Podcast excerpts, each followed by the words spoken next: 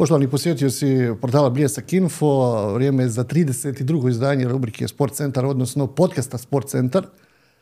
Opet ćemo malo ići u svijet e, nogometa, futbala, kako hoćete.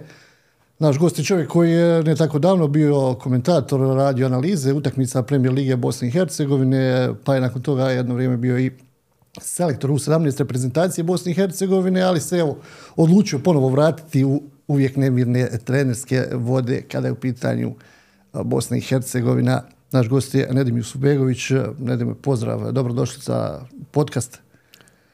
Pozdrav Feđa tebi i tvojoj raj. Drago mi je da sam tu. Lijepo te je vidjeti opet, jel ovako u jednom, jedan na jedan situaciji, jel nismo odavno bili.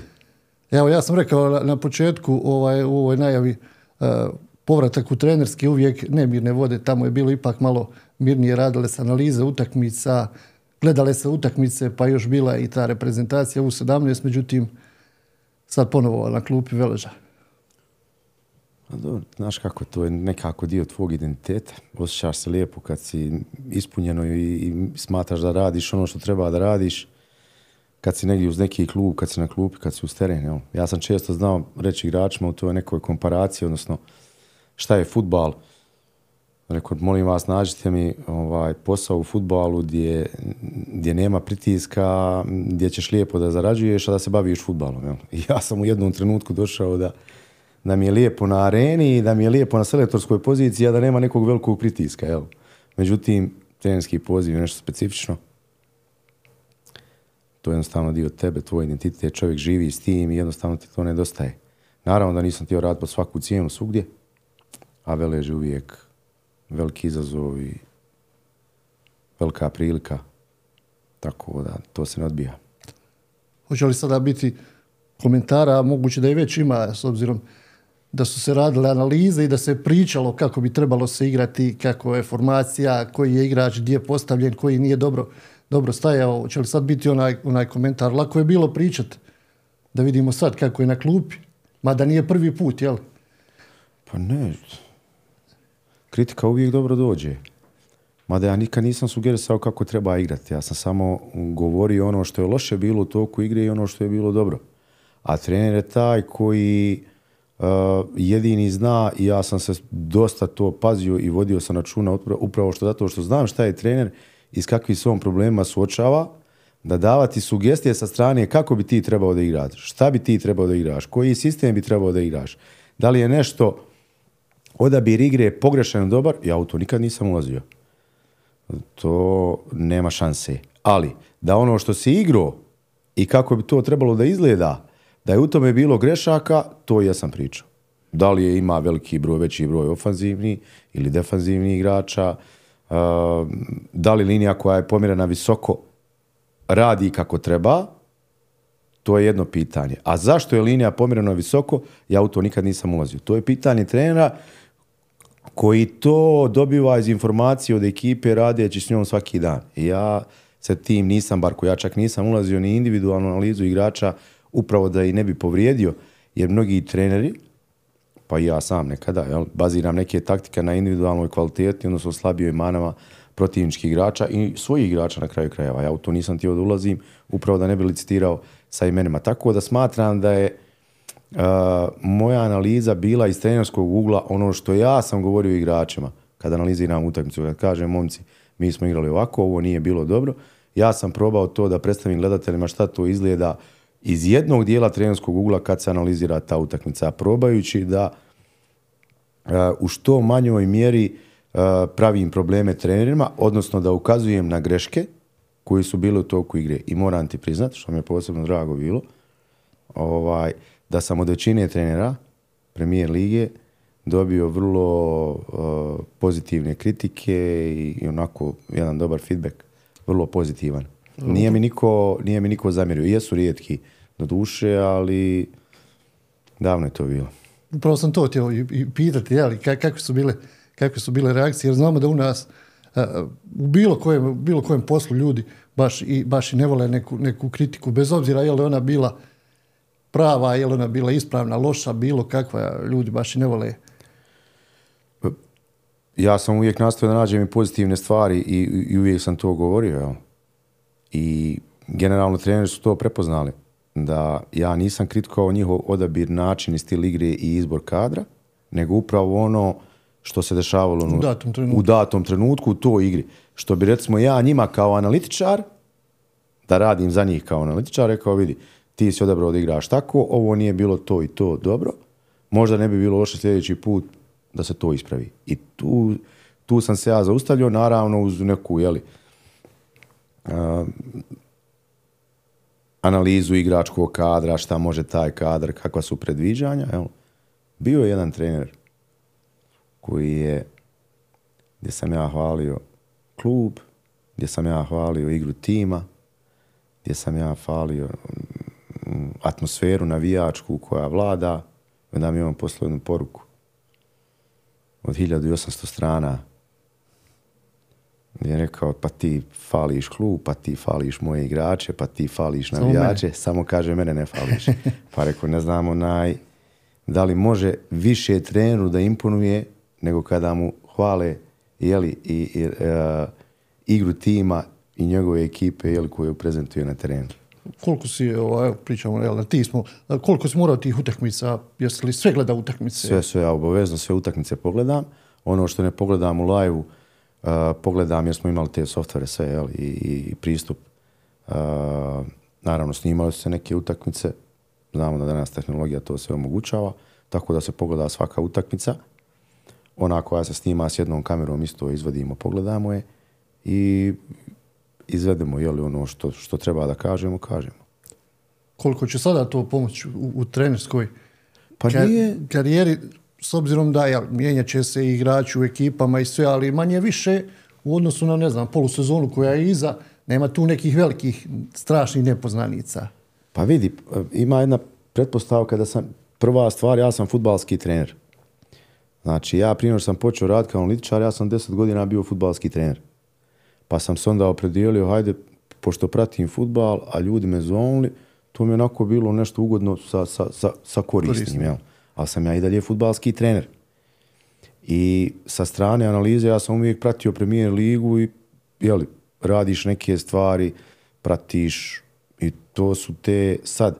Da li će meni pomoć ta analiza, ne znam na koji si segment mislio, u mom radu ili u čitanju protivničke ekipa, jel? Pa evo recimo sada, sad si već na klupi Veleža, većinu klubova si upoznao na određeni način ili na dobar način. Nisu oni sada previše se nešto mijenjali ni igrački ni trenerski, a za ne znam, i za mjesec dana ti do, dolazi ta prva neka utakmica ili za Pa, dva mjeseca, nije bitno. Hoće, imat ćeš dobre ulazne informacije, otprilike kako trener igra, šta igra i šta želi. jel? I, I to definitivno, mada mnoge stvari se mogu promijeniti u mjesec dana u dva.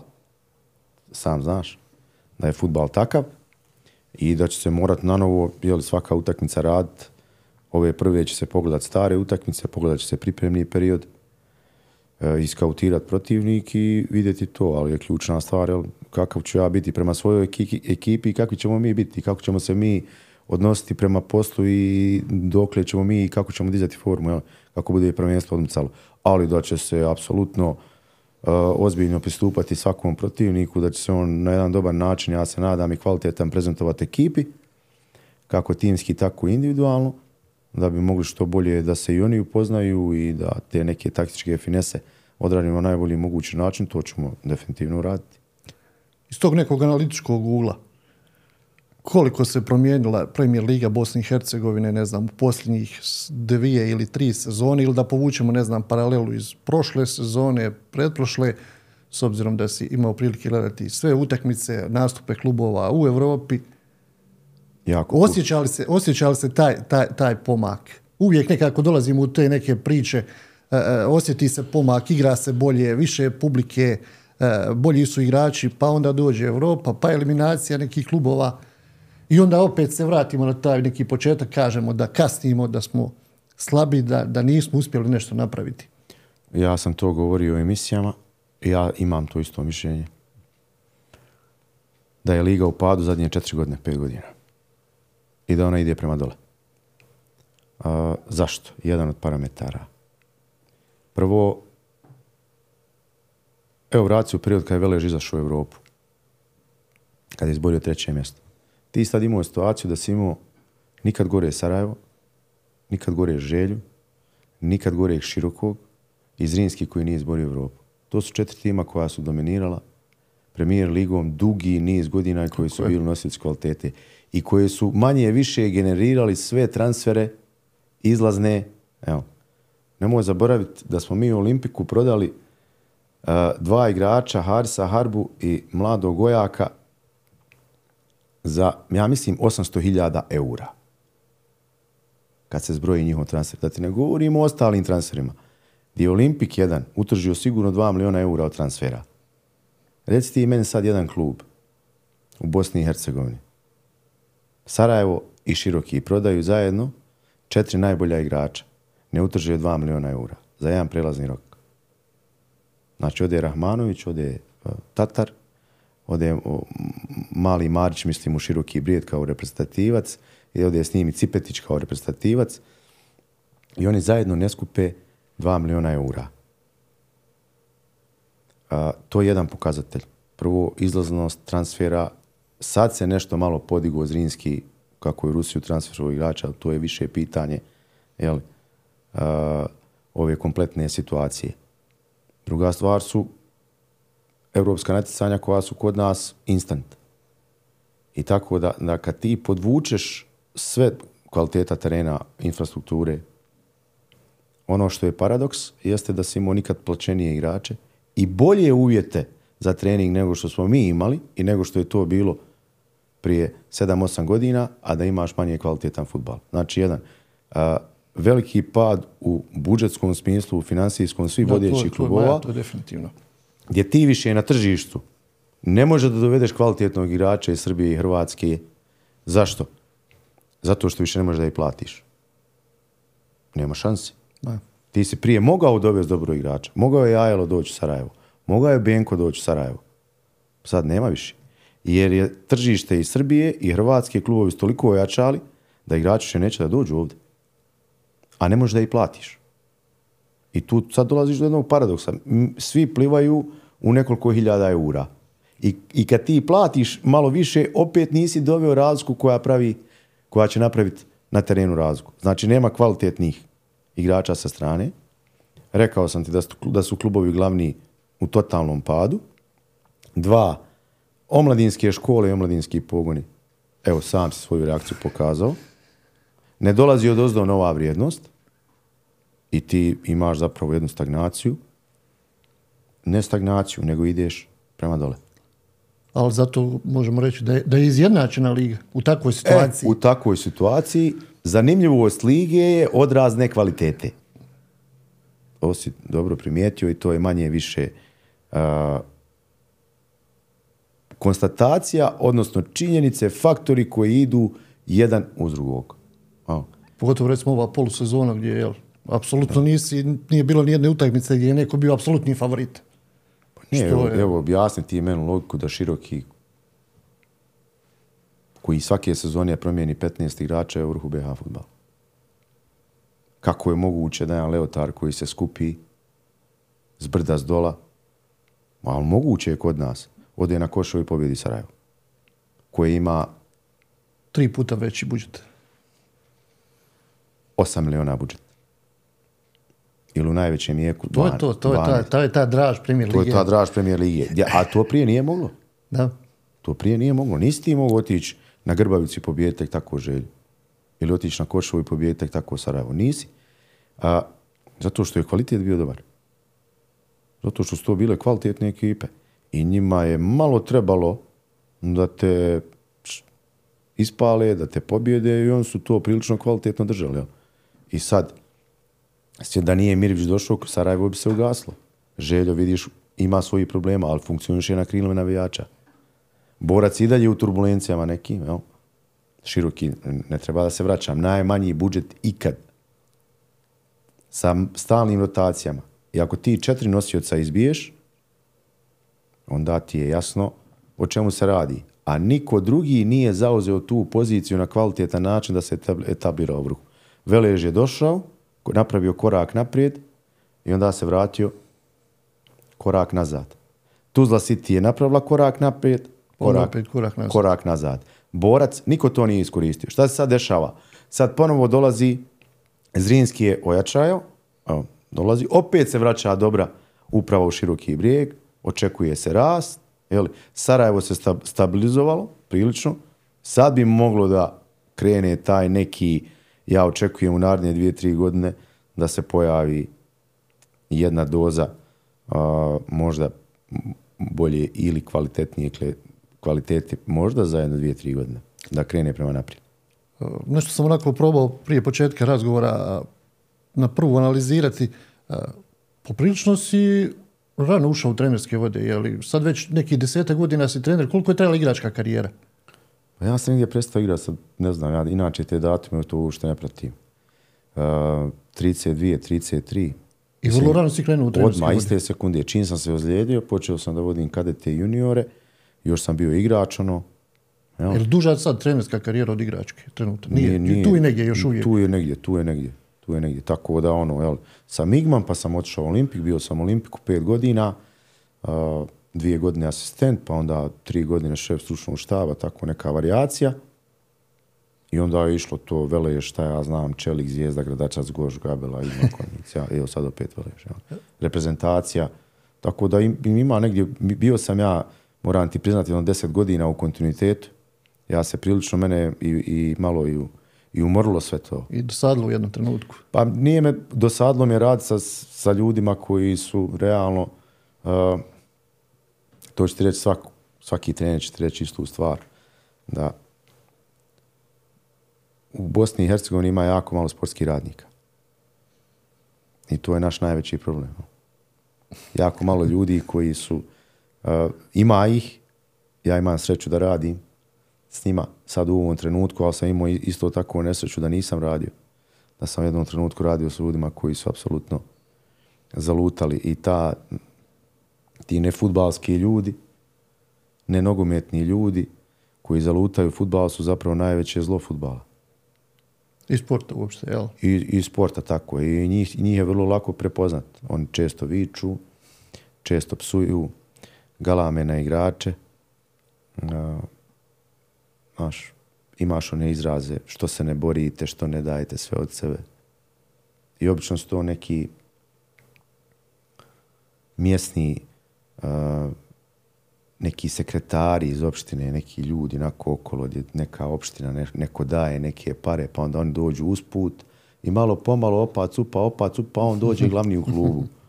Znaš, i onda preko njega sve ide i on se pita zato što neko nešto daje, neko ne, ko daje nema vremena i obaveze da se bavi futbalom, pa onda instalira nekog svog i taj svog, taj njegov onda odjednom postane kralj u, u futbalu i mnogo je takih ljudi po klubovima koji nisu tako i koji su bili renomirani i koji nisu bili renomirani. Jel? U onoj bazi, u onoj dole, znaš, gdje, gdje su prije bili zaljubljenici, sad su došli poslušnici i sistematski uništavaju futbal. Da sam ja, samo da sam ja bio trener, znaš, no da sam se ja odlučio da budem trener, ja bi najbolji trener bio, kaže Moler, recimo. Ili Mesar. I s takvim ljudima radiš i to te iscrpi, jel? Jel nisu krivi ti ljudi, krivi sam ja, što sam dozvolio s njima, sebi, kakav god, ja sam sportski radnik, jel tako? Tako. licencirani trener, bio nekad igrač, UEFA Pro licenca, imao iza sebe, imam 50 priprema i, i 30 prijelaznih rokova i prošao sam preko, ne znam, 2000 igrača Kroz ruke. kroz ruke trenirajući i sad tebi dođe čovjek koji, koji nikad se s tim nije bavio i počne ti pričat. Znaš, trebalo bi ovako ili bi trebalo onako. I što je ovaj ili što je onaj. Ne s aspekta da mi razgovaramo, nego Da uradiš to. da on tebi kaže, a svoj posao ne radi. Ono što je jako zanimljivo, jel, i igračka karijera igrao si, jel, Željezničar, Sarajevo, Velež, Olimpija, počeo u Igmanu, međutim, opet su to bili klubovi koji su renomirani u trenucima kad se igrao, kad se nosio dres tih ekipa, to su bile ekipe bitne u prvenstvu, imaju svoje ime, imaju pedigre, igrao se sa kvalitetnim igračima, treneri su i također bili dobri. Odlični. Odlični. Moram ti priznat da su svi moji treneri na mene ostavili jedan veliki trag. Jel? Od samih početaka, Kemo Jelešković, e, Faru Kađimešću, Konjicu, Uh, jako bitna osoba, ljudi, za mene. Uh, Mehmed Janjoš, Husref Musemić, uh, Daniel Pirić, Agim Nikolić, Nermin Hadžahmetović, Brane Oblak, Danilo Popevoda, Milivoj Bračun, uh, Suljo Beširević, Beširović, naš, uh, poslije ću spomenuti Avdu Kaleđića, Glavovića, Seju Kajtaza, uh, da nekoga ne zaboravim, ne bi volio vrhunski, vrhunski, ali zaista treneri koji su, svaki je imao nešto svoje koji je ostavljao, jeli, koji je ostavljao jedan određeni trag i jedan način treniranja. Neko je bio odličan motivator, neko je bio uh, težio kondicionalnom načinu jeli, pripremanja ekipe i forsiranja, neko je imao vrhunsku psihologiju, neko je želio da se bavi playmaking stilom i da igra. Ono, svi su nekako oni imali imali svoj način rada i od svakog se je moglo, moglo jako puno jako puno naučiti i dosta sam toga naučio. Evo. I kao, kao trener sam bio pomoćnik i Vlatku Glavašu i Husrefu Musemiću i Fajku Kolaru jeli, i Dini Prljači.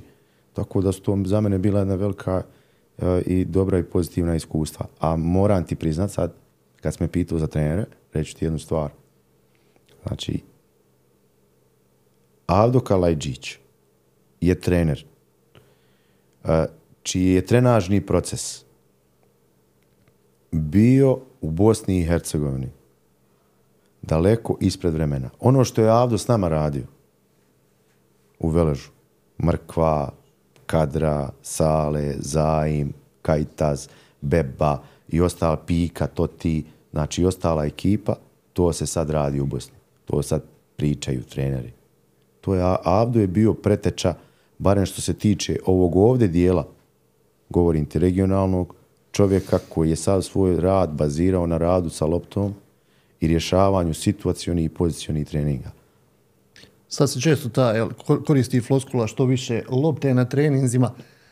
E, čuo sam, ne znam, negdje ovako malo i kroz, kroz šalu da su jeli, prije manji igrači trčali jer su više znali, a sad kao, jel, više se mora trčati jer se manje zna. Naravno, pod navodnim zavisma kažem kroz šalu neku, možda se to uzeti ovako za, za neku referencu za, za... Pa vidi, negdje u tvom trenerskom idealu koji, koji ja nekako nosiš sa sobom jeste da oni koji manje trče, da hoćeš da učiniš da oni malo više trče, a da oni koji manje znaju, da, da učiniš znaju. da više znaju. Ja. Međutim, met, model, odnosno metod rada zavisi od modela igre, jel? I prije je to malo drugačije bilo, jel? A mi smo svi vidjeli nauka je dokazala da može i drugačije, da može i kroz situacioni rad, da može se uraditi sve s loptom, ali i dalje moraš znati kakvu ekipu imaš, kakve uslove imaš. Jel? Tako da je ta adaptacija trenera ključna, da ti doneseš ono što treba. Tako da ako u nekom kontekstu treba neki izolirani trening, ali ne da bude on dominantan, onda on nije za mene sporan. Ali naravno da je lopta ta oko koje se sve vrti i da je ona ta gdje ti atletska brzina i brzina u futbalu nije ista. A? Ti u futbalu imaš milion komponenata informacija, jer da jeste, onda bi ovaj sprinter koji je pokušao da igra futbal, Usain Bolt, jel, u australskom futbalu koji je igrao, napravio jedan sjajan rezultat, međutim, to se nije, nije, nije se desilo. S tim što u NFL-u jel, uzimaju često, nemali broj puta je bio slučaj da igra da atletičari prelaze na running backove, na, na trkače u NFL-u. Što, je nešto, njima, što je njima jel, odgovaralo. Što je njima drugo, ali futbal jednostavno nije takav, jer ti ako uzmiješ jednu situaciju, znači ti da bi se otvorio i da bi naglasio svoju brzinu, moraš da imaš prvo kvalitetnu komunikaciju sa svojim saigračima, znači bitan tajming kad ćeš da kreneš, Jel? Kak, u koji ćeš prostor da upadneš, na koji način ćeš da upadneš ili šta će to da nese i da li je to taj primijetio koji je tebe gledao i gdje ćeš ti da završiš. Jel? Sve to u saradnji sa još dva, tri igrača i sve to uz oponenta koji tebi smeta. Jel? Tako da imaš jako veliki broj informacija koji ti moraš uh, da prepoznaš u trenutku da bi ta brzina došla do izražaja. Jel? Uh, Spomenuli smo te klubove za koje si igrao. kad bi, ne znam, iz- izdvajao po jednu utakmicu ili kad bi neku paralelu povlačio sa nekim postavama u kojima si igrao, koje su bile neke, neke najbolje, evo nabrojao si jednu postavu e, Veleđa, Veleža, neka postava Sarajeva, Olimpije, Željezničara, koje se onako rado sjećaš ili neke od utakmica. Sjećam se ove, ove veležove. Meni je generalno u, u Mostaru bilo super jer smo imali dobar tim i smatram da smo imali, da smo imali dobru podršku uprave da bi jako daleko dogurali. Evo. Da je bila savršena klapa, ekipa bila odlična. Jel? Mrkva je bio pravi Batistuta. uh, Pika, kapiten, Zaim, Vojvoda, Meho Teletović, Kadra. Ma, mislim, vidi, vjerujem da su to bili igrači. Znači da ne nabran Dasa, Vela Pudar, uh, pa vidi sad u tom trenutku dolaze Škaljić, dolazi Jugo, dolazi Vladavić, dolazi uh, Mrva, dolaze, zaboravit ću nekoga, ogriješću se, a- a nije mi, nije mi namjera, dolaze strašni igrači, mladi veležovi. Strašni, znaš. I, i bila je to, i što je, i uzmi i- iz tog aspekta ako hoćeš, ti su igrači ponikli gdje, ja mislim, u sjevernom logoru. A jedan ode u Red Bull Salzburgu, završi Vladavić, koliko se ne vara. Yes. Jel tako? Pa Škaljić ode u, u Švicu, pa Kajtaz, pa svi ostali, Mrkva, Španija. U ono vrijeme je to bilo. Španija. Španija je uvijek vrijeme. Znači, u ono vrijeme Španija je sad i uvijek, i uvijek će biti Španija. Švica je uvijek špic, Švica, Red Bull je uvijek Red Bull. Ne možeš ga osporiti nikad.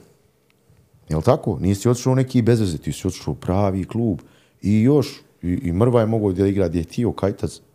I igrao za želju, kad je želju najbolji bio. Tako da, da su to neke stvari, da su to igrači izašli odavde i pokazali jednu ogromnu vrijednost i ostali, i Zaim, reprezentativac, Aca Obad. Pa ne treba, to, to su strašni igrači bili za mene, jel? I odlična ekipa. Olimpija je bila isto dobra, jel? Imao sam zadovoljstvo i čast da igram, tamo su zaista bili veliki igrači. Bio je Cimerotić, jedan Sebastian koji je topčina igrač, ja to, to ne mogu da opišem kakva je to brzina. I koji god igrao s njim reče ti, to je čudo jedno. I, i neverovatno nešto, Robi Presunečki, uh, Pavlin, jel, bilo je tu slovenski reprezentativac, Rudonja, jel, Lazić, uh, ne mogu da se sjetim, mnogi su igrali u Partizanu. Te godine iz Slovenije mislim da je otišlo jako puno ljudi. Uh, iz Slovenije su išli igrači u, u Njemačku Bundesligu direktno, u Englesku, u West Bromwich Albion. Znači, hladno iz Gorice ode. Da ti ne govorim, Novaković je otišao u, u, u Kelne, ja mislim, u Njemačku ligu. Jel? Tako da, to su bilo neka druga vremena. Jel? Igrali smo dobar futbal, bila odlična ekipa. Dušan Kosić koji je sad trener tamo, pa Dejan Grabić koji vodi Bravo. A ne znam, mogu bi sada... Uh, Fausto Budičin koji je sad bio u Rijeci trener, koji je škola, sve su to bili tad igrači. Jel? Brani Oblak, Oblak nas je vodio i Danilo Popevoda. Legendarni. Legendarni igra, mislim, šta, to je to kad beži grad. Znači, lijepe trenutke sam u Sloveniji imao, zaista, i osvojili smo jedan kup. Prvenstvo smo uzeli, osvojili smo ga bodovno, ali su nam uzeli tri boda, zato zbog administrativne greške pojavio se jedan igrač na klupi koji nije trebao da bude, jel? I bilo je, bilo dosta, bili smo dobra ekipa, bio je dobar budžet, Rudonja. Bilo je dobri igrača. Bilo je dobri trenutaka, imao sam sreću jel, da igram te neke derbije koje su značile u tim sredinama. Jel? Olimpija Maribor, pa sam igrao ovaj Veleš Zrinski, pa sam igrao Sarajevo Željo. I to su ovako, to su neke ekipe. Sjećam se ekipe Sarajeva, recimo Alen Škoro, Zeka Turković, Almedin Hota, Fočić, Suljagić, uh, Alen Avdić.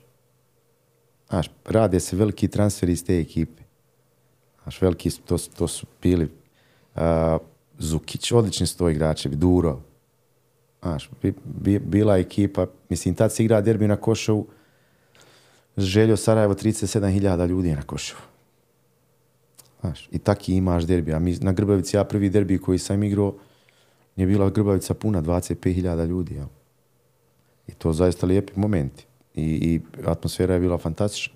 I ove derbije koje smo igrali ovde, Veler Zrinski, su bili pod nekim posebnim nabojem. To su bili među prvim derbijima. Jel? Gdje se Zrinski ušte nije skidao u, u, u, u, jeli, na, na, na našem terenu, nego je bukvalno iz autobusa u opremi Slava, Musa i ostali izlazili. Onaj, i, i, i, ali je bio naboj. Bili dobri igrači. Ja moram priznati da su, i, i reći ti da su za mene bili, iako ne valja, treba gledat kontekst vremena, ali ti tad igrači u tom kontekstu vremena su bili dobri u toj premijer ligi. I značili su nešto. I bili su vrijedni. Bili su vrijedni. I mogli su svugdje da idu. U tom trenutku koji je igrao u Veležu, mogu je da ide gdje je htjeo. Nije imao problem. No. U kojem trenutku si počeo razmišljati o trenerskoj karijeri? Jesi još bio aktivan? Jesi li već počeo kao, kao, kao što neki rade, ne znam, ono, već pomalo od trenera, upijaš, slušaš, razmišljaš, ili je to... A meni uvijek bilo interesantno zašto neko tamo igra bolje nego što igramo mi. Jel? Mene to uvijek u, u Bosni post, bilo postavljeno pitanje. Mi smo u tom trenutku nekako izgledali svi tromi i spori i, i kad izađemo u Evropu. Jel? U jednom trenutku izgledaš užasno prema nekom timu koji dolazi s vana. I uvijek mi je bilo pitanje šta on radi, Bože dragi, pa ovliko trči, ovako brzo trči, a mi se polomišmo radići, a, a ne možeš mu ništa. Jel? I uvijek me to kopkalo. I uvijek sam... I trenažni proces zaista ima, od samog početka ima svoju ulogu. Jel? Mentalna priprema, taktička priprema, upravo taj neki integralni trening, jel? Ajde, da budem bukvalno da se izražavam. Ima svoju snagu, ima svoju vrijednost. Jel? od, eh, naravno, gdje, gdje, ti, gdje si ti kroz rat izgubio jednu određenu vrstu kvalitete, to, to, to je definitivno. Te posljedice koje su ostale.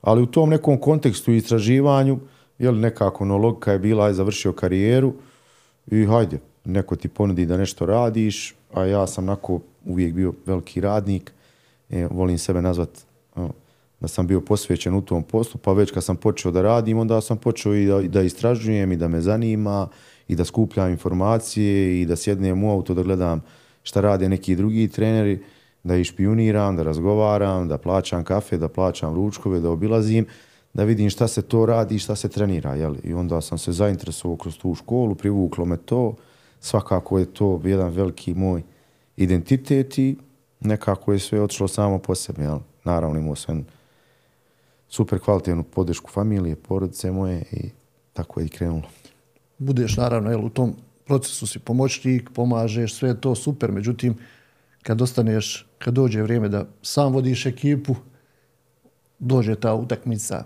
osjećaj ipak drugčiji, odgovornost je veća. Pa jesu zato, vid, naravno, vrlo težak posao. Vrlo zahtjevan posao pod broj jedan, pogotovo kod nas. Mi smo i društveno, treneri, i finansijski pocijenjena kategorija ljudi. A. I mi smo bukvalno žrtve balkanskog sindroma. A to je da meni apsolutno ti, evo ovaj, gospodin veliki tamo sa slušalcama, doktor, ova djevojka, mesar, ekonomista, može da dođe i da kaže šta je ono koga si ono stavio, kakva ti ono taktika, je tako? U tom kontekstu ja ne mogu da kažem nikom ništa, jer ne osjećam se pozvanim da ja poštaru kažem kojom ovom brzinom raznosi pisma, ja ne znam kako se metak proizvodi, ja ne znam kako se tranšira, tranžira meso i nemam namjeru da ikome govorim, ne znam ništa u vezi ove tehnike i kako ovo dečko vodi, jel? ali nama osjeća potrebu da se svak nađe i da kaže jel, zašto ti treniraš dva put dnevno, zašto ti treniraš jednom dnevno, zašto nema svaki dan treninga, zašto ima tri dana slobodno. Zašto je ova igra na ovoj Zašto je ova igra? Iako, ušao, zašto... iako on pojma nema šta je unutra. On je zamislio preko igrice da bi Nedim Subegović trebao da igra desno krilo. A on ne zna ni kako Nedim trenira, ni kako je Nedim socijaliziran sa ekipom, ni kako Nedim ima komunikaciju sa ekipom, da li Nedim razumije okolinu, da li okolina razumije Nedima, da li je Nedimu potrebno vrijeme, ništa. Ali on zna sve. I treneri su tu u jednoj, jel, još ako imaš oko sebe ljude u upravi koji to, koji to ne razumiju, koji ne razumiju proces, futbal je proces, realno. I potrebno je vrijeme za sve. Se radi o ljudima sa svojim problemima, sa svojim potrebama, sa svojim zahtjevima. I, i danas je mentalno jako teško, pored ovih društvenih mreža i mnogih utjecaja, usmjeriti, fokusirati ljude na ono što je bitno i primarno i odvojiti od ovih od ove virtualne stvarnosti i usmjeriti da je vrlo, vrlo zahtjevan posao. Jel? I trener sada ima dosta širu i dosta veću ulogu nego što je nekad imao. Jel? Jako puno je ljudi ušlo i oko futbala koji, koji pomažu jel? treneru u tom nekom koncipiranju i, i rukovođenjem tim ljudskim resursima, sve iz jednog jedinog razloga da ti izvučeš maksimum iz svoje ekipe i kad to uradiš onda si napravio posao. Kad si tek počeo kao trener raditi i danas, evo, već si spomenuo te, te neke stvari koje su se promijenile u trenerskom poslu, koliko si ti to osjetio, ne znam, na, na, svoj, na svojoj koži da ti je, ne znam, bilo lakše raditi prije tri godine ili teže ili danas? Sve zavisi s kim radiš. Sve zavisi s kim radiš i naravno zavisi je li od budžeta, od uvjeta. Jel? To je nešto što se mijenja. U Veležu su dosta bolji uvjeti sada nego što su bili kad sam ja bio. Tre. Ja nisam imao ovaj pomoćni teren. Na njemu sad imaš problem, neće niko na njemu da trenira. A mi smo plakali da imamo plastiku. A sad je ona postala neželjeno mjesto susreta jer ga boli mišić, jer ga zateže tetiva, jer mu, ne znam, ovo, jer mu ne znam ono. A mi smo trenirali u blatu do koljena. I ja kad sam radio prozivku prvu u Veležu, su igrači stajali, ali bukvalno do zgloba je bilo blato. Prvi trening. Do zgloba. Znači, da je bilo ljekovi, to bilo bi idealno. Tako je. Znači, mislim da su tad došli Blagojević i Janković i kad, sam, kad smo mi izašli gore, o, i jedan, je, jedan je došao iz treće lige iz Sinđelića, koji je imao sve terene pokrivene kamerom i plastična trava, a drugi je došao iz Voždovca, koji isto tako ima odličan onaj teren, znaš, koji oni imaju na onoj. Da, da zgradi ono, Tako jel? je, na robnoj kući, na onom tržnom centru. I oni su došli i stali ono blato, ja sad držim neki motivacijski govor, nešto ja ono, došli smo ovde da radimo, oni ovako gledaju, i oni su to meni poslije rekli, pa gdje smo ovo došli, pobogu, zar ljudi ovde još uvijek treniraju. I bilo nam je dobro. I ljudi su trenirali. I ljudi su igrali. I ljudi nisu kukali. Bili su iznenađeni, ali su se vrlo brzo adaptirali. I niko nije postavljao pitanje. Nikakvo. Nikakvo. Da si imao teren na kojem pomoćni teren Bjelopoljca je bilo naše odredište u pripremnom periodu. Pomoćni teren Bjelopoljca. Pripreme su bile u Crnoj Gori, na plastičnoj travi. I bilo nam drago. Bili smo sretni. Evo šta se promijenilo. Da si dobio bolje uslove. Da si dobio bolje plaćene igrače. Znači, mi smo bili plaćeni četiri puta manje, ja sam to rekao, to nije, to nije nikad tajna. Četiri do pet puta manje nego Željo i Sarajevo iz Rinski i široki brijeg. Oni nas uopšte nisu doživljavali kao konkurenciju. U razgovoru s njima meni je rekao jedan predsjednik kluba, mi vas uopšte ne dodamo konkurenciju. Mi niste, ne možete doći. Nama je budžet 120.000 maraka, vama je 30 mjesečni. Šta ćete vi? Znaš, sad se vremena promijenila. Sad imaš bolje uvjete, imaš bolje plaćene igrače. Ali više pitanja se postavlja postavlja se više pitanja, a ti se nisi primakao tamo gdje bi trebao da se primakneš. Govorim za kontinuitet. Spomenuo se ovaj motivacijski govor. Kako se pripremaš za motivacijski govor? Je li on, je li on dolazi, ne znam, par sati prije utakmice, je li to dva dana prije utakmice, već razmišljaš negdje u posvijesti šta ćeš reći igračima? Ja motivišem igrače, znači svakodnevno. I smatram da je vrlo bitan onaj prvi osnovni i primarni cilj, a to je onaj sportski. Jel? I danas imaš svaki igrač u zavisnosti od svoje starosne dobi uh, ima različite potrebe i moraš ga motivisati na jedan različit, na različite načine. Jel? Nije isto kad ti imaš igrača od 20 godina, kome je trener vrlo bitna stavka u njegovom životu. I kad imaš igrača od 31, 32, 32 godine, kome je dobar restoran, zadovoljna supruga, da djeca imaju gdje otići kad on ode u, u, u neki kafić, jel, da popije kafu. Malo šetnje i tako. Malo šetnje i tako, jel. Dobar ambijent na tribinama su vrlo bitne stvari, jel. Da li je supruga zadovoljna, da li su djeca zadovoljna s okolinom, znaš, to su vrlo važne stvari. Pa imaš igrača od 26. od 27. gdje je izrazito vezan za svog menadžera, jer je to period kad on radi transfer, pa tamo već možda 23. 24. gdje je on usmjeren više na te stvari. To su sve različiti trenuci kod tih ljudi gdje ti tražiš neki, neki prostor za motivaciju, ali primarna stvar od koje on ne treba da pobjegne je sportski uspjeh. Jel?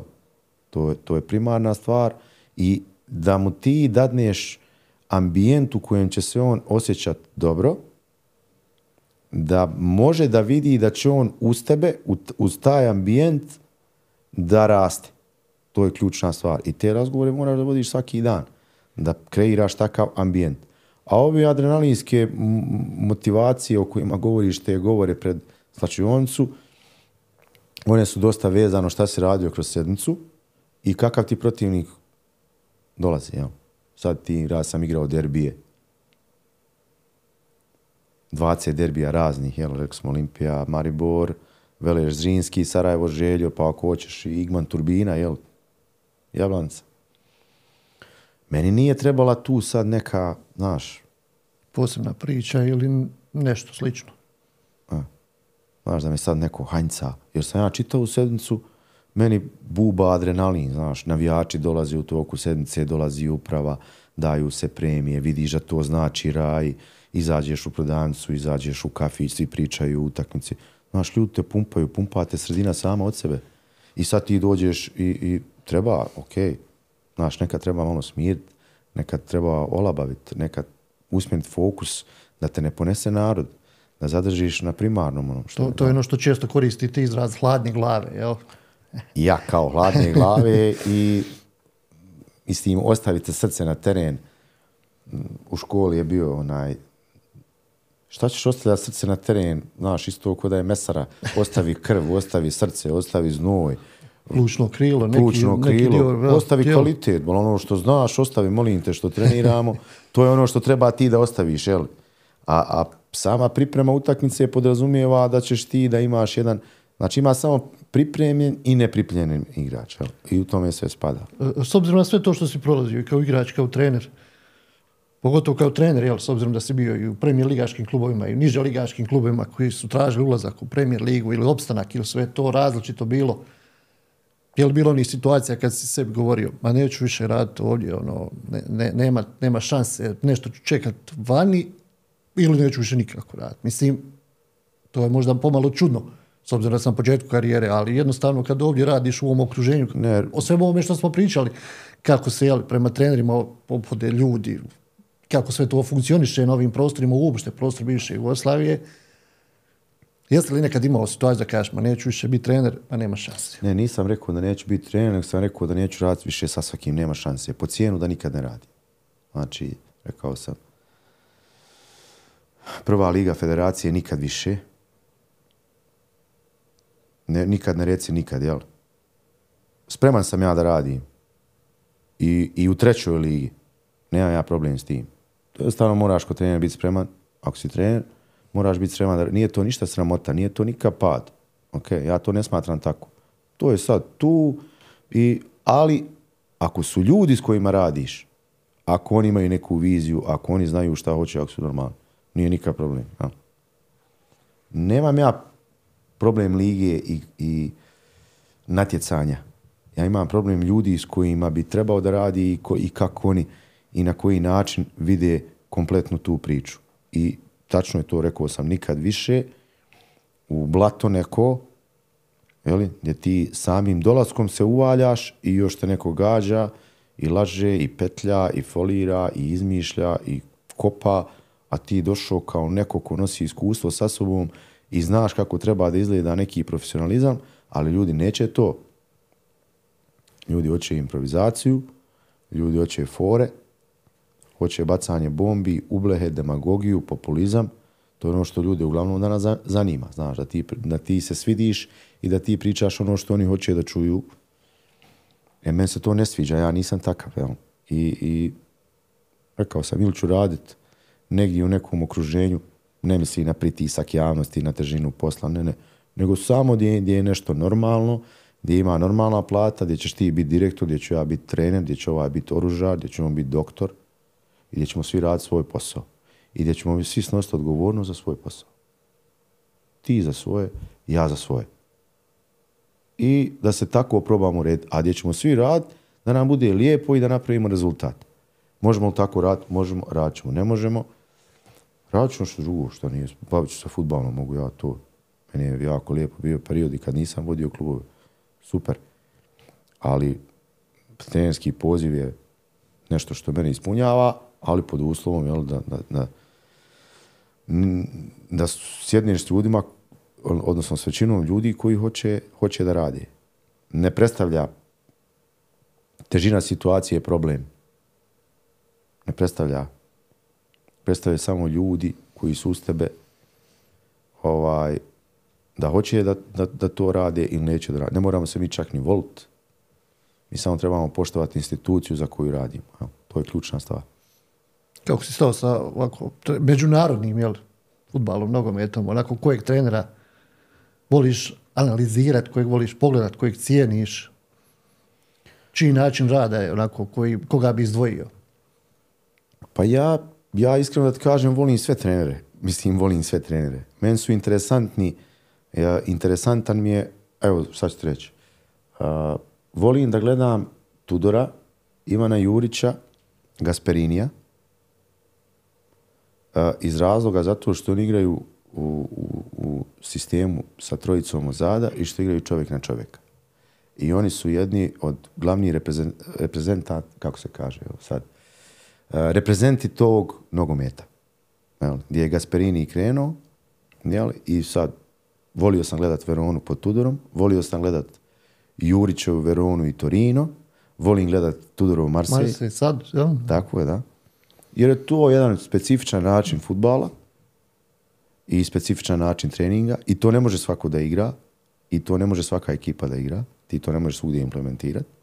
I to je vrlo, meni je vrlo interesantno pratiti to. Uh, ta intenzitet, tu želju, to biranje igrača, jel, gdje on tačno bira igrače, uh, bira napadače, kad igra protiv četvorke i protiv trojke protivničke, jel, to su vrlo interesantne stvari. Jel.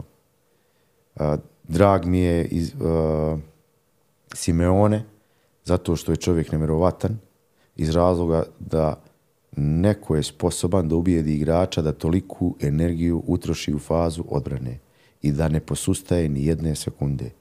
Znaš kakvu moć trebaš ti imati da nekog ubijediš na tom nivou. I to već traje, nije to jedna sezona, to traje ali u već. Španiji, vidi u Španiji, nije to Rusija, to je Španija. Da ti tako dobre igrače ubijediš da su oni u dubokoj odbrani i da dadnu loptu nekome i da tako igraju 90 minuta i da izgoriše ljudi. To je, znaš kako, znaš kakav majstor trebaš biti da to uradiš. Bila je jedna anegdota s jednim trenerom, jednim srbinom, srbijancem koji je otišao da radi u Španiju. Znači, sad je povio sa sobom kondicionog trenera. Sad je rekao, idemo četiri puta hiljadu metara trčimo. I sutra dan igrač na vrata. Smijeni kondicionog trenera. Što je, mi ovdje ne trčimo, mi samo igramo lopte. Ma ne, ne dolazi. Ne trenira niko. Samo lopta i ovaj trener mora da ode. I jedva je spasio trenera. I naravno da je promijenio koncept treninga. E znam sad, kad ti ubijediš atletko, sad ovo, ma, malo, napravio sam ti digresiju o kakvoj se državi radi, koja je izmislila, jeli, koja voli da igra, koja je izbacila jednu od najbolju generaciju futbalera, koja je terorisala playmaking stilom i kratkim pasovima čitav svijet jedno 6-7 godina sa Guardiolom, sa Rijkaardom, sa, jel, sa tim holandskim futbalom koji je bio ustoličen u Barcelonu i njihov omladinski pogon. Sad ti ubijediš jednu ekipu iz Španije da ona igra progresivno, defanzivni futbal.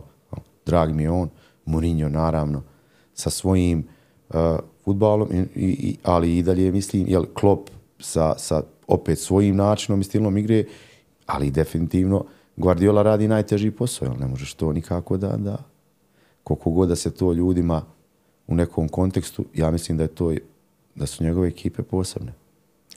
Evo, dosta smo toga ispričali, polako smo stigli do i, do, i do kraja smo stigli.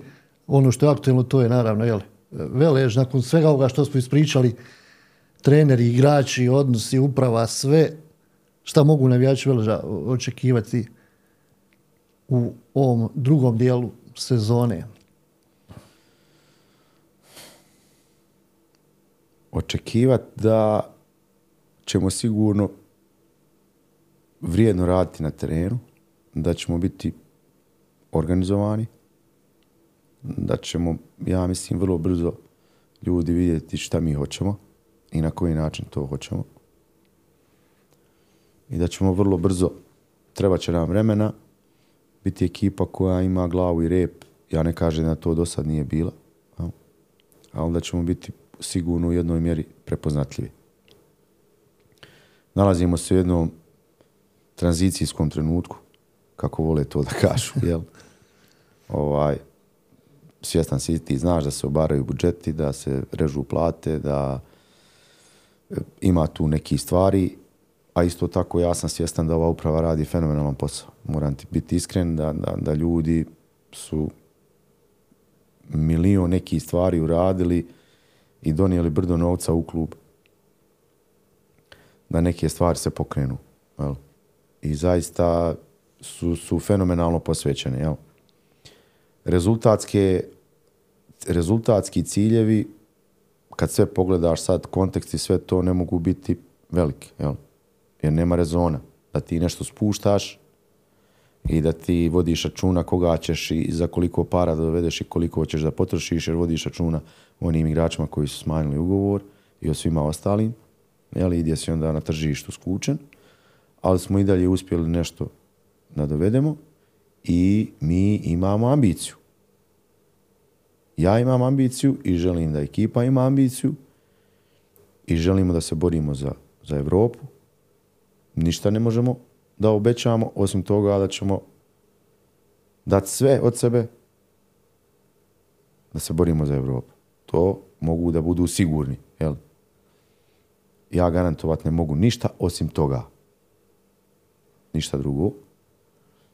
I ja se nadam da će to biti tako, da će ekipa biti posvećena, da će biti teški trenutaka 100%, pogotovo u početku milijardu posto, u to sam ubijeđen i spreman sam na to, ali znam da, da imamo dobru podršku, da nas ljudi fenomenalno prate uprava, da su sve podmirili ekipi, da su izmirili sve plate, da su bezbjedili za buduće plate, da više nego korektno nas prate,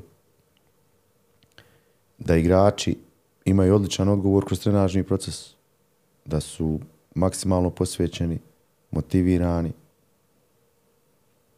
i ne radi se o količini rada, radi se o kvaliteti rada i mi ćemo još uvijek tražiti. Imamo problema u igri, imamo problema sa rosterom, imamo problema sa ozljedama, imamo, ali neki imamo, tu smo da ih rješavamo i da prevazilazimo te probleme. Znači, i obećanje je da će ljudi, ja se nadam, vrlo brzo vidjeti jednu ekipu koja će igrati i koja će željeti da bude prepoznatljiva na tragu onoga što jeste Velež, što je bio u svojoj istoriji. Treba će nam vremena, ali ćemo težiti tome da igramo jedan dobar rezultat sa jednom kvalitetnom igrom koja će na kraju donijeti rezultat. Edme, hvala lijepo na izvornom vremenu. Evo, mi smo polako stigli do kraja još jednog e, izdanja Sport centra, podcasta Sport centar, portala Bljesak Info. Puno sreće naravno u, u karijeri, u nastavku sezone koja će jel, uskoro, uskoro krenuti, a vi Hvala. dalje naravno pratite e, portal Bljesak Info do naše, našeg narednog druženja.